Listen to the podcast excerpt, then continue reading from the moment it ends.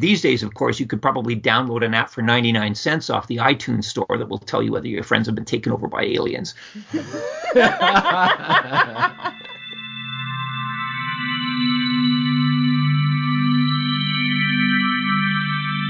Gårdagens värld. Idag igen.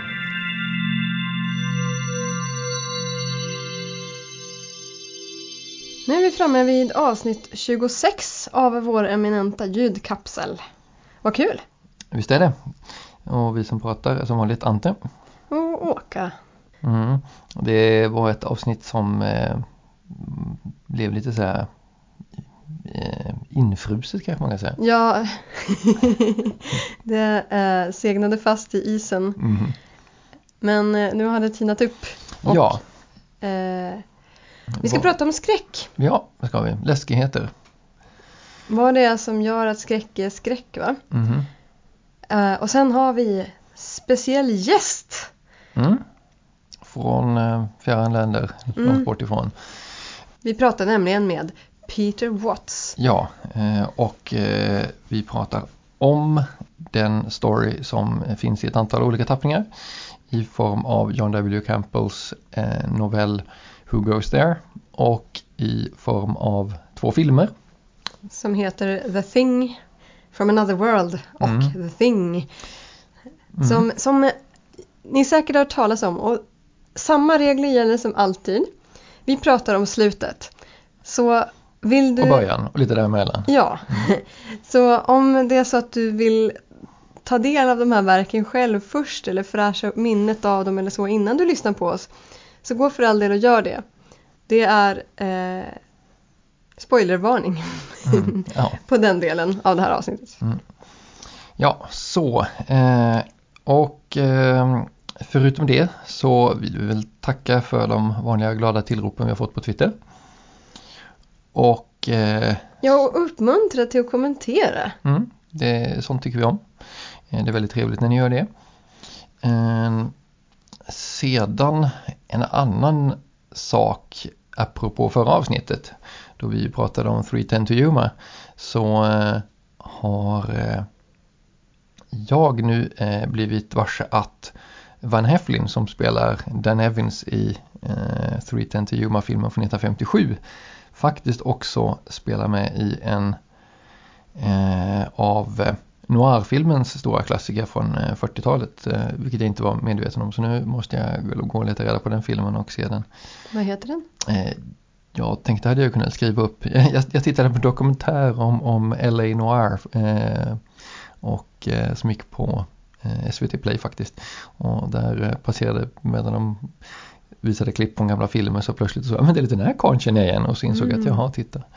Men han har väl varit, haft en karriär och varit med i fler filmer liksom. Mm, jo. Så det är väl inte jättekonstigt att han dyker upp i fler. Om han var en bra skådis menar jag, så mm. han har dykt upp i fler filmer som är Eh, värda att se. Jo, Glenn Ford dök naturligtvis upp i ett antal sådana här eh, noir-filmer han också. Han var ju eh, kanske en, ett större namn sådär. Heflin var ju ingen stort namn som jag kände till i alla fall. Men mm. han har gjort noir också. Så du har gått in för noir.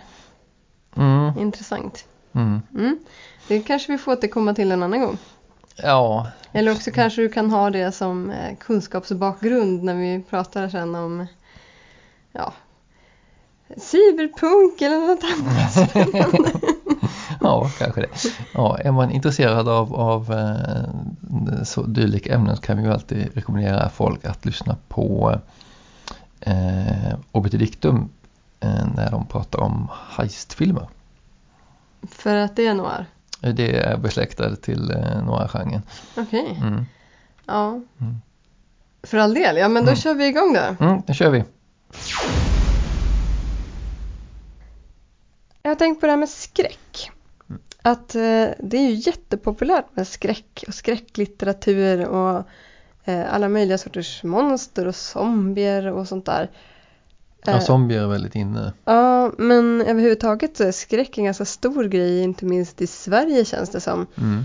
Men skräck har aldrig riktigt varit min grej, vilket väl framkom när vi pratade om Lovecraft en gång i tiden. Mm, jag till exempel. Det, ja. Jag känner mig ofta lite oförstående inför själva grejen, även om det finns en del skräcklitteratur som, som jag trots allt uppskattar. Och jag kan, jag kan kolla på någon skräckfilm ibland, men det är kanske inte riktigt det jag själv söker upp. Så, um, alltså du brukar ju säga att skräck inte är en genre, utan att det är ett sätt att skriva eller något sånt. Vad är det du brukar säga egentligen? Ja, jo, jag har sagt det. Nu har jag börjat fundera lite på om det där stämmer egentligen. Jag vidhåller nog att, att skräck eller horror, som det heter även på svenska ibland, inte är en genre riktigt. Det finns ju en del som har tänkt mycket på det här. En person som är ju känd i i facket, kan man säga, är ju Stephen King. Och han har ju pratat om... en aning känd i ja, facken. Precis, en aning. Eh, och eh, han har ju skrivit i den här boken Dance Macabre om hur han själv skriver. Vad är och, det för bok? Eh, ja, det är en bok där han skriver om om ett antal... Eh, han skriver om, om vad, vad skräck är för honom, och han skriver, går igenom ett antal filmer, vad det är som gör att han funkar. Han, skriver, han går igenom ett antal böcker och diskuterar dem och sådär. Uh, och med väldigt mycket personlig biografisk vinkel på saker och ting, uh, som, precis som man gör i sina romaner. Mm-hmm. um, och han pratar ju där om tre nivåer. Han pratar om gore, terror och horror. Okej, okay, tre, tre nivåer av effekt på läsaren, eller nivåer av... Ja, det, det är liksom, uh, alltså, som han ser det så är det gore, det är det enklaste liksom. Då bara smackar man på med någonting som är liksom, får någon till att tycka uh. Det är effekten på läsaren. Det är effekten på läsaren, ja. Precis. Eh, och eh, sen terror ska då vara, vara något lite mer sofistikerat, och, och horror är någon grad däremellan om jag minns rätt. Men han utgår alltså ju från det här med, eh, med effekten på läsaren. Och det är ju en annan populär tagning ja, av det hela. Att det antingen, brukar... antingen är det en genre eller så är det, är det, har det någonting att göra med effekten på läsaren. Fast alltså, jag tror att John Henry Holmberg brukar säga någonting i stil, men nu får jag säkert det här fel. Men jag har för mig att John Henry Holmberg brukar säga att det finns några genrer som definieras utifrån den effekt de har på läsaren. Alltså mm. att de ska framkalla en effekt på läsaren. Ja. Och det är skräck och pornografi och... Vad var det mer? Ja, jag vet att jag la till komedi om, i alla fall. Ja, i och för sig. Det skulle mm. man kunna göra. Man skulle kunna se att man, om man måste komma att någon skrattar. Ja. Det, det, jag är inte riktigt hemma i den definitionen heller. För det är ju liksom att, jag menar, om jag inte känner det som texten avser, är det då inte längre skräck eller pornografi eller ja, det... humor eller vad man ska säga. Och då, då blir det lite, lite problematiskt, och det går ju att argumentera sig runt det där också. Men jag känner att det ändå indikerar på något vis att det är fel, något, något, det är fel approach på något vis. Men det är ju svårt med alla definitioner. Mm. Det är alltid svårt när man ska hitta en alltäckande, heltäckande definition. Kanske därför att olika författare, helt enkelt olika personligheter, därför närmar sig en, en genre eller en typ av eh, troper eller material på något visst sätt som är typiskt för den författaren, och inte nödvändigtvis följer något program eller så. Mm, mm, jo. Så genre kan ju vara någonting som föds i läsaren, eller ofta ganska mycket i marknadsföringskategorier i och för sig. Jo, jo det är väldigt ofta eh, att det, genre är bara en marknadsföringskategori. Eh, och jag tycker det är, som in, jag, tycker det, jag gillar ju eh, skräck i litteraturen och i filmen. Men är det och, för att du blir rädd då? Eller vad är det för någonting som nej. gör att det blir skräck? Ja, det är ju rätt sällan som man faktiskt blir direkt rädd av saker och ting. Eh, det är klart att en film kan påverka på ett annat vis, för den har liksom flera sinnen att jobba med. Mm. Eh, du kan använda ljud och bild och sådär. Det, det, det, och berättelse. Och berättelse, precis. Så du har... Eh, många mer facetter, och där man kan påverka fler känslor. Där kan jag tänka mig att du kan bygga mer på det här med effekten på, på ja, publiken. För det är verkligen, dels, på det sättet funkar ju skräckfilm på mig också. Jag kan uppskatta den här känslan av att eh, kunna bli rädd inom ett, vad man säger, trygg, kontrollerade en, ramar. Ja, precis, en mm. trygg miljö, och bli rädd och känna den liksom, känsloruschen, och sen veta att jag kommer ner härifrån och det är ingen fara. Mm. Jo, och eh, jag tror att det är, det finns liksom vissa strukturer i hur man berättar inom, inom just horror. Och om det är gör det hela till en genre eller ett sätt att berätta eller, eller en effekt. Jag tror att det, det, är, en, det är en komplex um, det är en komplex samverkan mm-hmm. mellan alla de här faktorerna. Och jag eh, har eh, jag har läst John Clute. Mm-hmm. eh, och eh, han är ju känd kritiker och han har ju tagit sig an att definiera då vad är skräck och hur fungerar det. Och, han också, eh, såklart. Ja, han också. Men han har faktiskt brutit lite ny mark för en gångs skull. Han har inte gått på just att det är en genre eller att det har en effekt som han vill se mer på det här med struktur, den inre strukturen.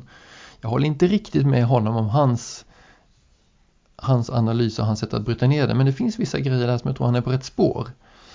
Och det finns vissa saker där. Det här med att skräcken säger saker symboliskt eh, om det som inte riktigt vågar säga rakt ut. Mm-hmm. Och så. Att det finns eh, en, en eh, det är apokalyptisk litteratur i den klassiska i den klassiska bemärkelsen. Det visar liksom på någonting som är dolt. Okej. Okay. Och avslöjar liksom det. Men om man bara tycker att det känns överspänt då? Vilket jag ofta... Ja, det blir, ja, det blir, det blir, lite, det blir lite, lite, lite litteraturvetenskapligt pretentiöst där förstås, naturligtvis. Nej, men jag som menar det... att i skräcken, mm. för att till exempel Lovecraft då, som jag mm. tycker är jätteöverspänd. Ja. Eh, jag, han säger att saker är läskiga och jag kan inte förstå varför de är läskiga. Mm. Mm. Och då blir jag otroligt oimponerad. Mm. Eh, det är det som är det luriga med litterär, eh, eh, horror som litterär fenomen. Att du kan liksom inte säga att detta är läskigt. För om man inte på något vis känner att det är någon sorts olustighetskänsla som innefunnit sig, så blir det en dis- kognitiv dissonans däremellan. Och det, det får liksom bara en känsla av att det är något som är, antingen att författaren inte riktigt kan göra det han säger sig göra, mm. eller att man själv på något vis inte är i synk med berättelsen. Mm. Och det funkar ju inte riktigt. Eh, så jag skulle säga att när, när eh, skräck funkar rent litterärt är ju när det är det där att det sker som eh, Clute säger, att det finns ett uppöppnande eller en tillstängande av något slag och man på något vis får en förtätning och sedan en, en känsla av att någonting glider isär. Mm. Det här är oerhört teoretiskt okonkret, men, ja. Ja, men att eh, man på något vis känner att det finns någonting mer här som är lite svårgripbart. I science fiction så har vi ju det här som man pratar om, sense of wonder. Mm. Att man på något vis eh, får känslan om det här och sen det här. Ja, men wow, det betyder att det här är möjligt. Mm. Den typen av, av förtätande och eh, skingrande som sedan öppnar upp en möjlighet. Och jag tror att det finns en liknande process som pågår i litterär horror, där du har eh, en, den här, den här isärglidandet kommer, så istället för att känna möjligheterna som öppnar upp sig, så känner du dissonansen i varat på något vis. Att det, är en, det är en väldigt mänsklig genre, en väldigt human genre, för den handlar alltid på något vis om en, en mänsklig upplevelse av den här dissonansen. Antingen beskriver du den dissonansen eller så framkallar du dissonansen. Och det, är, mm, mm. det svåra där är ju om du lyckas med att göra terror eller horror eller bara gore. Liksom, om, i vilken mån du kan framkalla den här dissonansen eller bara beskriva den. Ja, jag känner att sån... Och det, det är väl det som är grejen med, med Lovecraft. Han beskriver på något vis känslan mer än att framkalla den. Mm, och ganska många i hans efterföljd också gör ju saker som jag kan uppfatta som lite småroliga. Mm. Så här tentakeljox-grejer. Men, mm. men jag blir ju inte rädd. Och jag, jag kan inte känna den här, här kosmiska skräcken. Det, mm. det, nej, den är bara inte där. Nej. Däremot kan jag känna mig väldigt obehagligt emot som jag läser saker som handlar om eh, till exempel människor som är eh, på väg att göra någonting riktigt, riktigt dumt eller fel. Mm. Att de bara liksom närmar sig, närmar sig. Man anar att det här kommer att gå åt peppan, det här kommer att gå åt peppan, det här mm. kommer att gå åt peppan. Ja, och där har vi den här typen av förtätning liksom. Mm. Och, och, och om man på något vis efter den förtätningen får den här isärglidande känslan av dissonansen liksom. Istället för bara en, en förlösande känsla av att nu händer någonting otäckt och så händer någonting otäckt.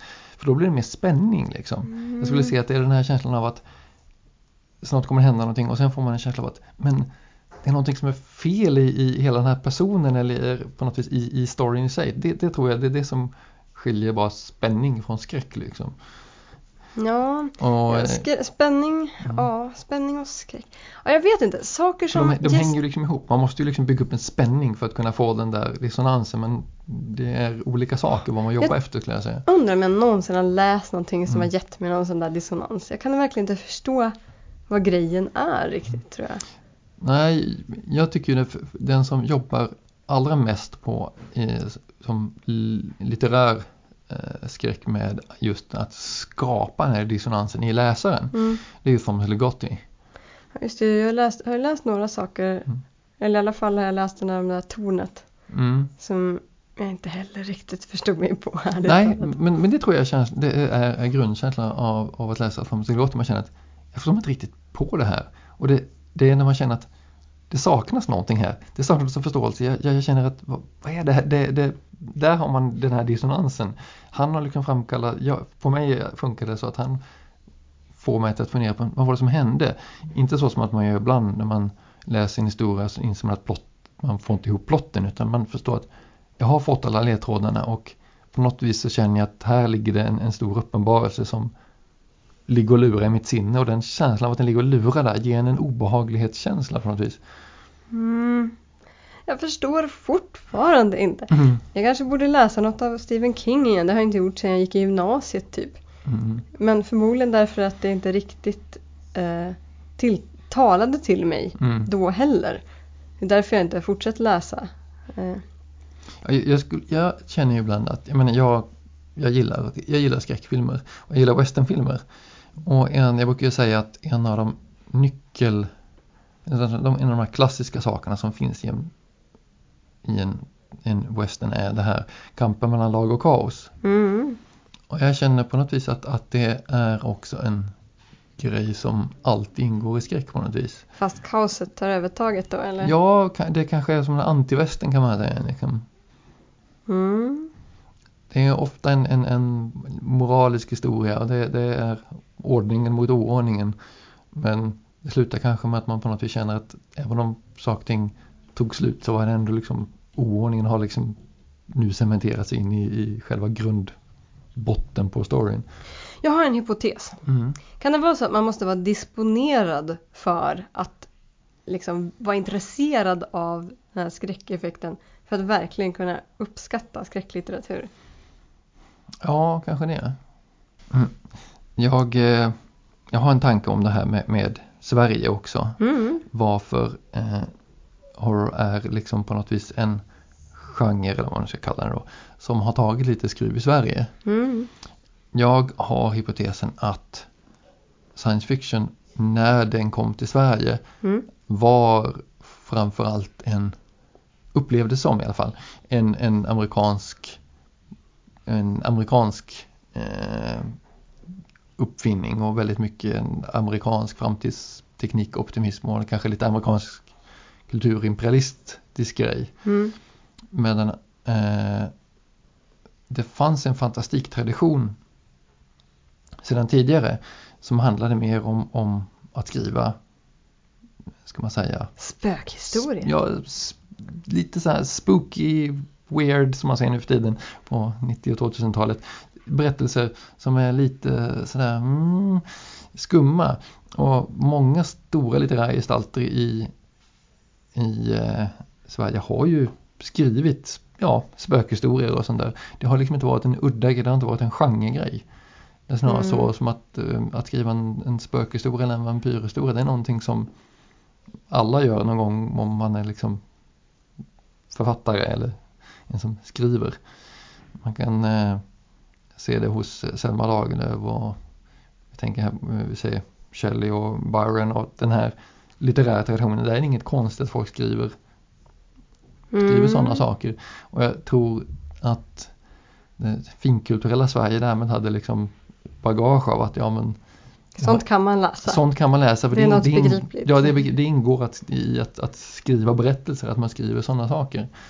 Kanske också på grund av att den psykologiska romanen är liksom sån uppburen genre, och en psykologisk studie. Det är väl egentligen vad, vad, vad horror och skräck egentligen går ut på.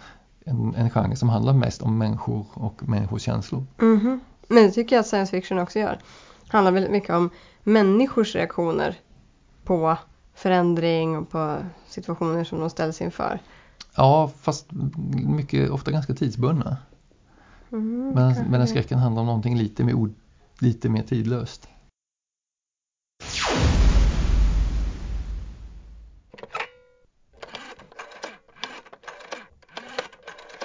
Den som har lyssnat på den här podden länge kanske kommer ihåg att vi en gång i tiden pratade om en bok som heter Blindsight av en kanadensisk författare vid namn Peter Watts. Jag ringde upp honom nu för att diskutera en av hans noveller som heter The Things. Men jag låter honom presentera sig själv. I, I am a fallen marine biologist. I, I spent, you know, the first, well at least the first twenty years of my adult life um, as a biologist. And um, I happened to work in a, a branch of biology that was that was uh, kind of given to horror science. It was marine mammal stuff. And I finally, you know, fled the pol- political bullshit of that, of academia for a while, and, and started writing science fiction, I guess, in the nineties. And I've been a full-time science fiction writer, I guess, since the turn of the century. Um, and I'm a big fan of John Carpenter's masterpiece, The Thing. So what what is it that you really like about this this film? There are a bunch of uh, things I like about it. For for one thing, and I think first and foremost, we have finally got a thinking antagonist. Uh, so many monster movies you run into, you basically are dealing with an animal that just roars and smashes things. Even in the original Howard Hawks version of The Thing back in the fifties, yes, this thing was presumably smart enough to run a, star, a starship, right? This thing was a space pilot. And yet what does it do when it gets thawed out? It just roars and smashes things and attacks people. But it's also uh, vegetable.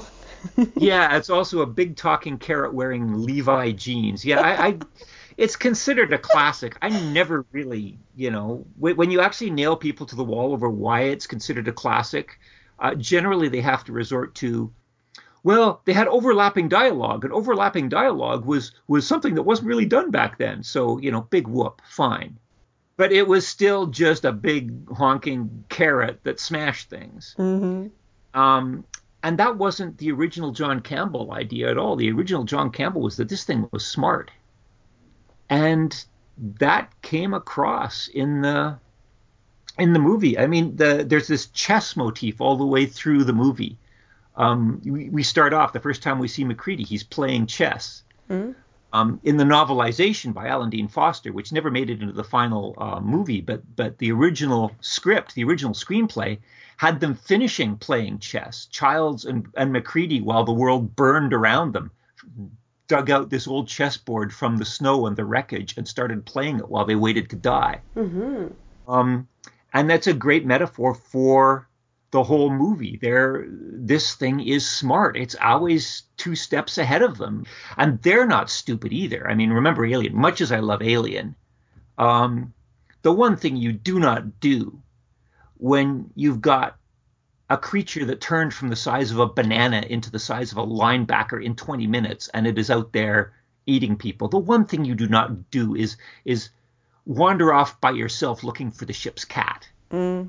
And this is the standard trope of most horror films, right? You somebody sort of will hive off and go off by themselves and become easy pickings. But in this movie, not only was the alien smart, the people were too. I mean, the moment they knew what was going on, it was like, okay, we prepare our own food. We eat out of cans. We always go in groups.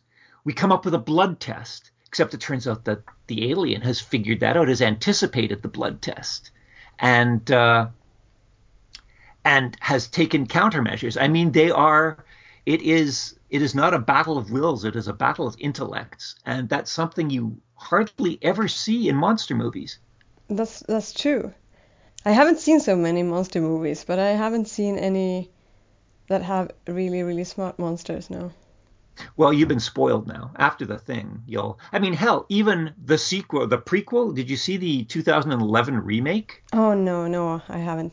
Oh, God, even there. I mean, The Thing which is supposed to be the same thing, right? That movie ends at the exact moment that the nineteen eighty-two movie begins. They're supposed to splice seamlessly together. Mm-hmm. But the monster, as portrayed in that movie, is a complete idiot. And okay. uh, it, it's way, way smarter in the in the nineteen eighty-two version. Interesting. So uh, was that why you wanted to write The Things? Well, um, or w- what made you want to write it? Well, the the thing the thing is a is an awesome movie, but it is not a perfect movie.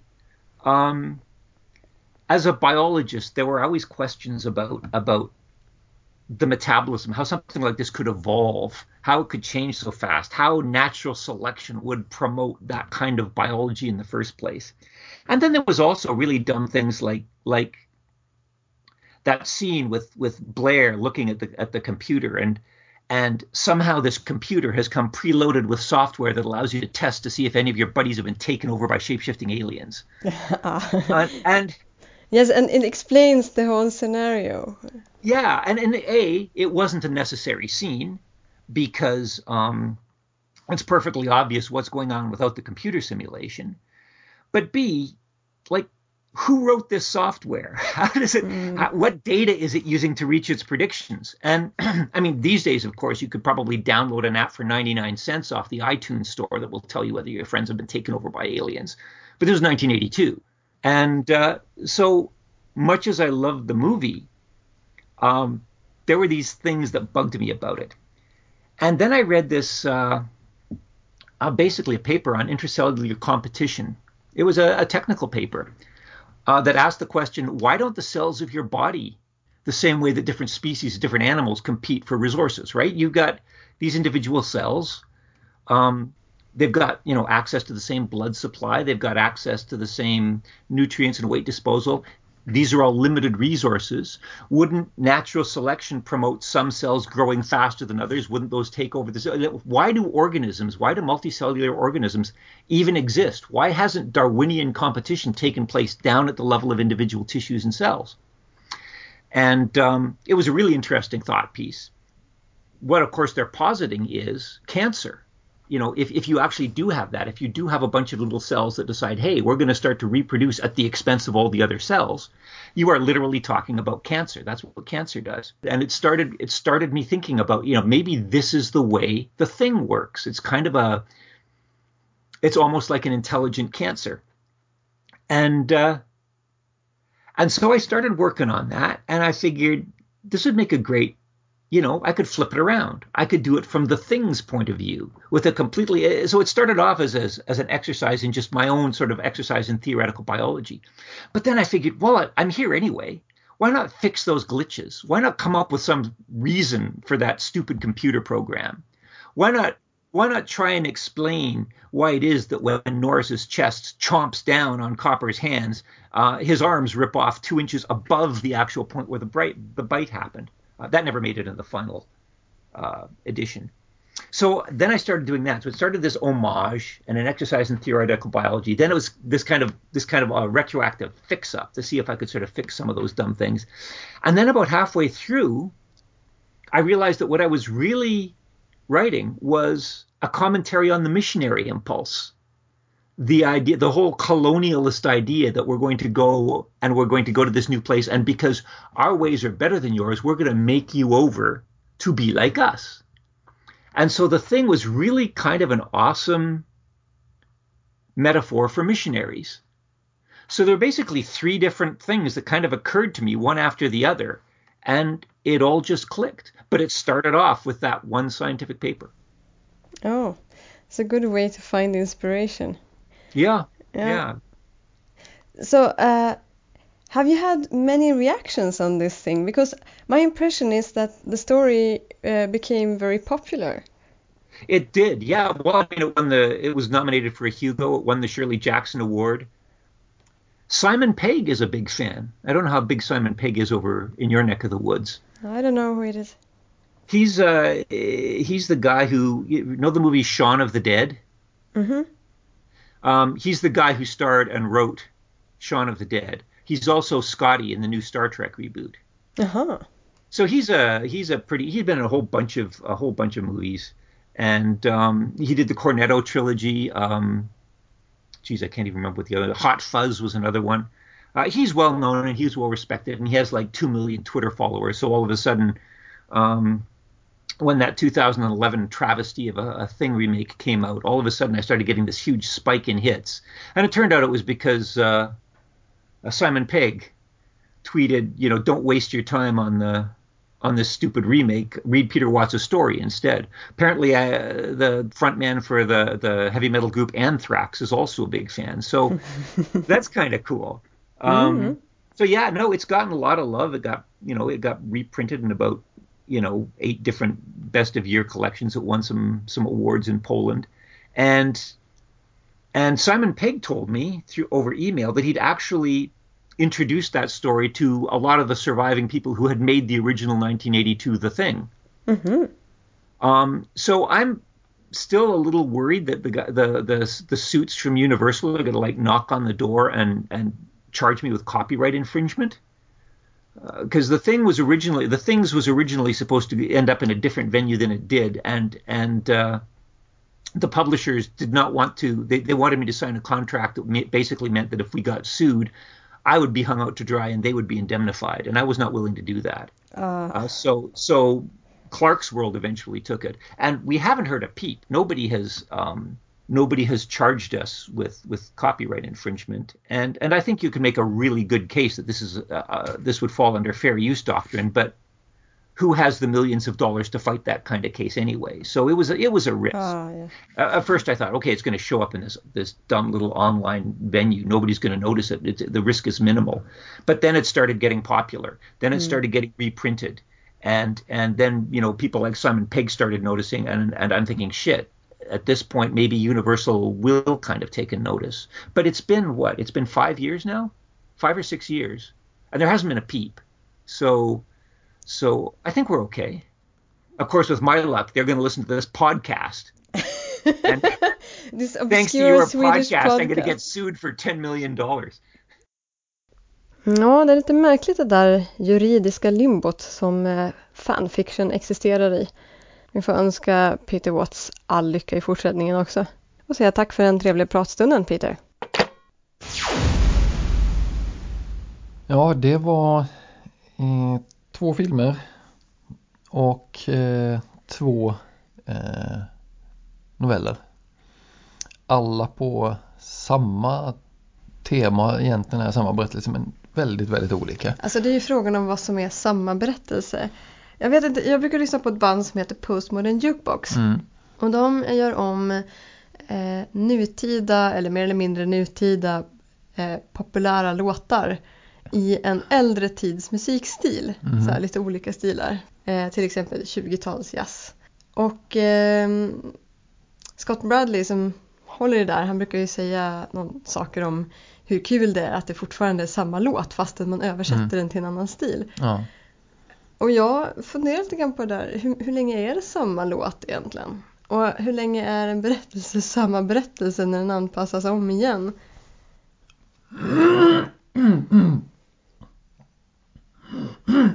Ursäkta. Ja, i det här fallet så tycker jag ju att eh, John W. Campbells första novell där från nittonhundratrettio, var det trettioåtta? Eh, Den är ju faktiskt väldigt... Jag kan dubbelkolla för jag har boken här. Ja just det, vi har ju den framför oss här. Så. Den är ju väldigt, väldigt lik John Carpenters film från nittonhundraåttiotvå. Eller tvärtom då? Ja, eller tvärtom. Ja, naturligtvis tvärtom. Och eh, där känner jag att det är samma berättelse som är tolkade på lite olika sätt. Och en av dem kanske nyttjar det faktum att det är ett visuellt medium. Eh, och den andra... är ju signifikant äldre och i en annan berättartradition, men där känner jag att det är två rätt så lika eh, försök att hur uttrycka den här storyn. Eh, mm, men vad är själva kärnan? Vad är det som gör att det blir samma story då? Eh, jag menar just det, framförallt att det är, det är så många element som, som går igen, så mycket av stämningen som går igen, och eh, kanske det som är en sak som är ganska typisk för sån här gam, gammal science fiction mm. eh, är ju att eh, jag tycker ofta att folk är så melodramatiska, överdrivna och, och så aggressiva jämt.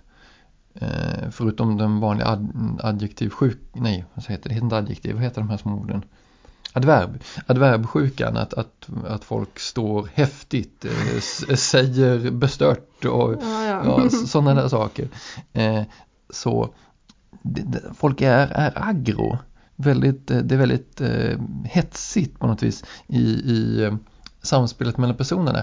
Och det känns gammaldags i Campbells historia, men när jag ser vad Carpenter gör med det, med eh, de här personerna på mm. eh, den här rymdstationen eller så, den här eh, stationen i Antarktis, så där är de lite så här aggro, lite kantiga och lite, lite gnälliga mot varandra, men där känns det som att där förstärker det intrycket av att de är instängda vid jordens ände. De har bara varandra och de går varandra lite på nerverna genom att de helt enkelt är avskärmade och mm-hmm. upptryckta. Mm. Och det ger en väldigt tajt stämning, en väldigt, ja, man, man känner liksom att det här är en krutdurk och så här, och det känner jag, där har, har Carpenter plockat upp någonting från eh, Campbells historia och gjort en, en annan grej med det, men även men burit temat av, av, av undertryckt spänning. Jag tyckte det var jag tycker jag, väldigt snyggt faktiskt. Mm. Nej, varför jag frågar här om vad som är samma historia egentligen är att jag tycker att filmen från nittonhundrafemtioett mm. den har ju tagit lite av ramen mm. ifrån eh, Campbells historia mm. men gjort om det så mycket så jag tycker att det är helt oigenkännligt. Några av personerna heter samma saker och de hittar en varelse infryst i isen. Mm. Men bortsett från det så det finns ju inga av de intressanta sakerna i berättelsen mm. som finns med. Mm. Nej, de, de har ju reducerat det. Det som är gemensamt är ju ett rymdmonster trillar ner i isen, någon gräver upp det och sen löper där mock och så kämpar de mot det. En sak som är gemensamt. Och det, det är ju mm. någonting som händer i alla tappningar. Ja, och blod. Test. Att mm, man ska testa saker med blodplasma. Det finns i alla versioner. Det finns i alla, precis. Ja, men eh, jag har en annan tanke faktiskt apropå det där med teknik. Aha. Peter Watts historia, den får stå, får stå lite för sig. För att den på sätt och vis är samma som Carpenters film. För att han, han håller sig extremt tajt till den. Mm. Det är meningen att man ska se filmen för sig när man läser den. Mm. Och bara förstå den på ett nytt sätt. Mm. Men, Men det är egentligen en ganska märklig historia. Det går inte att läsa den utan att ha sett filmen. Vilket gör den... Jo, det går. Jag, ah, jag, jag läste, okay. no, det är sant. Det går, jag läste det går. den innan jag såg filmen. Gjorde du? Det gjorde jag ju. Ah. Och eh, tyckte om den. Mm-hmm. Utan att ha sett filmen först. Okay. Eh, men, men den var mycket bättre mm. när jag läste den efter att jag sett filmen. Ja, ah, okej. Okay. Mm. Ja, då står den bättre på, på sina egna minnen än jag trodde. Ja, kanske det. Jag, jag har gillat den och till och med rekommenderat den för folk innan jag såg filmen. Mm. Men i alla fall, en sak som jag tyckte, tycker är intressant är att alla de här tre andra verken som står lite självständigare från varandra. Eh, Campbells berättelse och filmen från femtioett och filmen från åttiotvå. Mm. Alla de tre har sin egen liksom, eh, tekniksfär eh, på något sätt. Att ah. i Campbells berättelse så handlar det jättemycket om magnetism och elektricitet. Mm, mm, ja, mm. det är sant, ja. Det handlar jättemycket om det, för de är ju på den magnetiska sydpolen och det är en viktig mm, han poäng. Gör en, han gör en grej av magnetism ja. där, ja. Och eh, också eh, de, de magnetiska och elektriska sakerna som händer, mycket saker som varelsen gör har, att göra, har effekter på deras elektriska utrustning och så vidare. Sant. Men i filmen från nittonhundrafemtioett där är det radioaktivt. Mm, ja. ja, det känns väldigt femtiotal. Ja, de, de, de, de har en Geiger... de är tidsformade. Ja, de, är väldigt de, de har en Geigermätare med sig och så ser de att mm. det är radioaktivt åt det här hållet. Vi går dit! Mm, Vi ja, går dit och tittar sant. lite närmare. Det, det känns ju konstigt för oss. Mm, ja, jo. Dubbelt så. Ja. Mm. Eh, men, eh, och sen i, i Carpenters film och i Watts historia också då, Där, där kretsar det mycket med. Där ut, blommar det ut i biologin. Mm. Alltså vad varelsen faktiskt har för speciell egenskap och vad den kan göra. Mm. Eh, så eh, det tycker jag liksom känns som att det som är saker som är karaktäristiska för de här tre olika verken. Men en sak till vill jag säga om Campbells historia. Mm-hmm. Och vad som är tidstypiskt speciellt. Jo, den är från nittonhundratrettioåtta. trettioåtta, ah, ja. Mm. Varelsen är telepatisk. Det sant, känns väldigt sant. trettiotal och väldigt mm. Campbell. Ja, det är väldigt Campbell. Det här är förbegående, frasen som är förbegående nämner att någon person har ju bevisat att telepati finns och därför, ja. Ja, men den gör ju saker med folks drömmar och så vidare. Mm. Och den kan imitera människor därför att den kan läsa tankar. Just det, ja. Det är ju faktiskt någonting som jag tänkte på igen när jag läste Watts mm. novell. Att eh, varelsen reflekterar över människornas oförmåga att kommunicera med varandra. Där, kom, kände, jag, där kände jag där blinkningar till det här mm-hmm. I, igen. Mm. Och eh, i, i Watts historia, där är det ju, handlar det ju jättemycket om att varelsen inte kan förstå riktigt hur... hur människor faktiskt fungerar. Mm. Det blir liksom som att människorna är ju också things. De är ju monster på ett sätt. Mm, ja. eh, från den varelsens perspektiv. Var, ja, jo. Onekligen. Fast sen är det ju det här motivet med att den vill göra om alla till att bli lika sig själv som gör att det ändå blir ondingen. Ja, precis.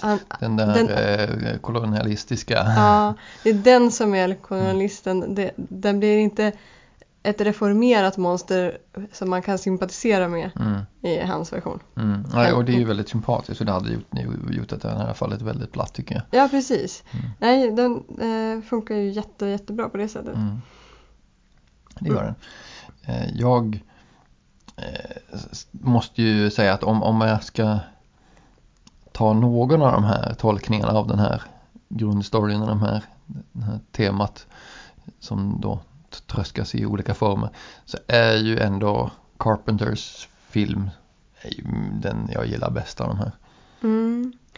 Jag, jag gillade faktiskt inte femtiotalsfilmen nästan alls. Jag tyckte att människorna gapade och skrek. Det fanns en jättesuper kinky eh, romantisk subplott mm, som var ja, skum. Ja, jo. Nej, nej. femtiotalsfilmen är den, den jag, jag känner minst för. Mm. Eh, eh, Watts historia kände jag inte heller att jag riktigt eh, blev så värst gripen av. Eh, men jag blev förvånansvärt positivt eh, Ja, det, det, Campbells berättelse lämnade mig med ett förvånansvärt positivt eh, efter, ja, det... efter intryck. Och, och sen då Carpenters film tycker jag är den mm. bästa tolkningen av det här. Det är intressant, Carp- äh, Campbells historia. Mm. Den är ändå skriven nittonhundratrettioåtta. Jag tycker den har stå, stått sig förvånansvärt väl. Den, den är fortfarande klart läsvärd. Alltså. Jo då. Men... det är bara möjligtvis det där sättet hur folk pratar mm. med varandra som är lite ålderstiget. Men John Carpenter själv gillar ju The Thing from Another World, filmen från femtioett. Ja, han gör ju det, konstigt nog. eh, och jag vet inte heller vad det är han gillar med den, men det finns en grej, mm. finns en grej i den mm. som, eh, som jag tänkte på jättemycket när jag såg den. Nämligen den starka alien-känslan man får när de går omkring i de här gångarna med sin Geigermätare mm. för att se vad det är monstret. Det klickar mer åt det här hållet. Mm. Där borta någonstans. Det, lik, det liknar en annan film, ja.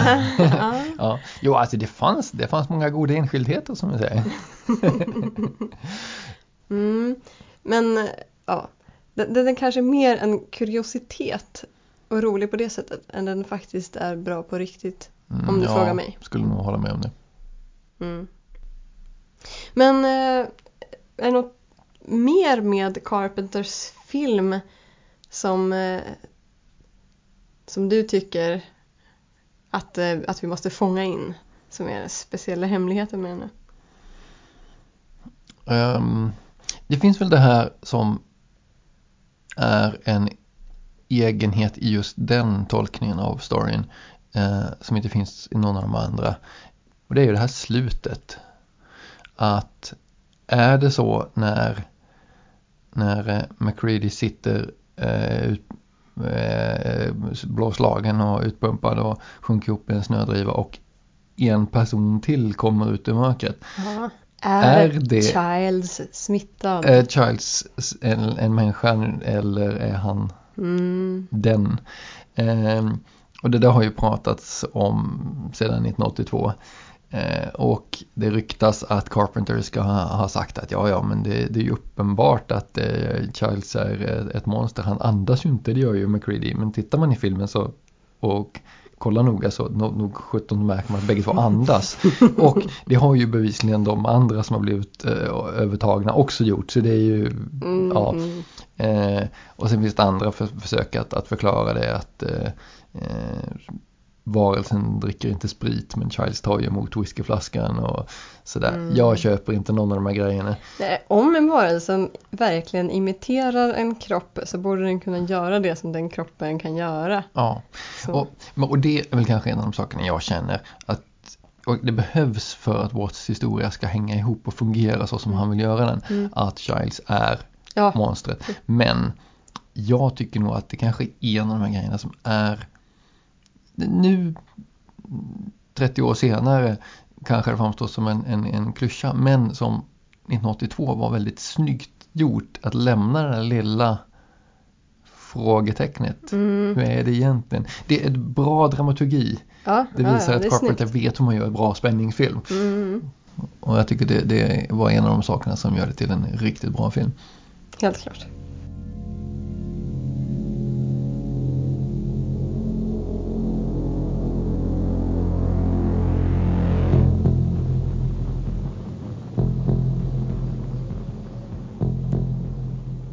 Här avrundar vi avsnitt tjugosex av Gårdagens värld idag igen. En ljudkapsel av Ante och Åka Davor. En gäst över Skype i det här avsnittet var författaren Peter Watts. I det här avsnittet kallar vi konsekvent John Campbells Who Goes There för en novell, fastän det tekniskt sett är en kort roman. Men eftersom knappast någon bekymrar sig om skillnaden mellan långnovell och kortroman och så vidare utanför Hugo och Nebula-prisernas kategorier så tycker vi att det är okej att använda samma ord för allihop. Avsnittet släpps under Creative Commons-licensen Erkännande icke-kommersiell. Kopiera och dela med dig. Använd valda bitar till annat om du vill. Kom bara ihåg att berätta att det är vi som har gjort detta och att du inte får tjäna pengar på det utan att göra upp med oss om det först. Ja, inte för att det här är så kommersiellt gångbart förstås. Kommentarsfält och länkar och grejer finns som vanligt på annien punkt wordpress punkt com under poddkategorin.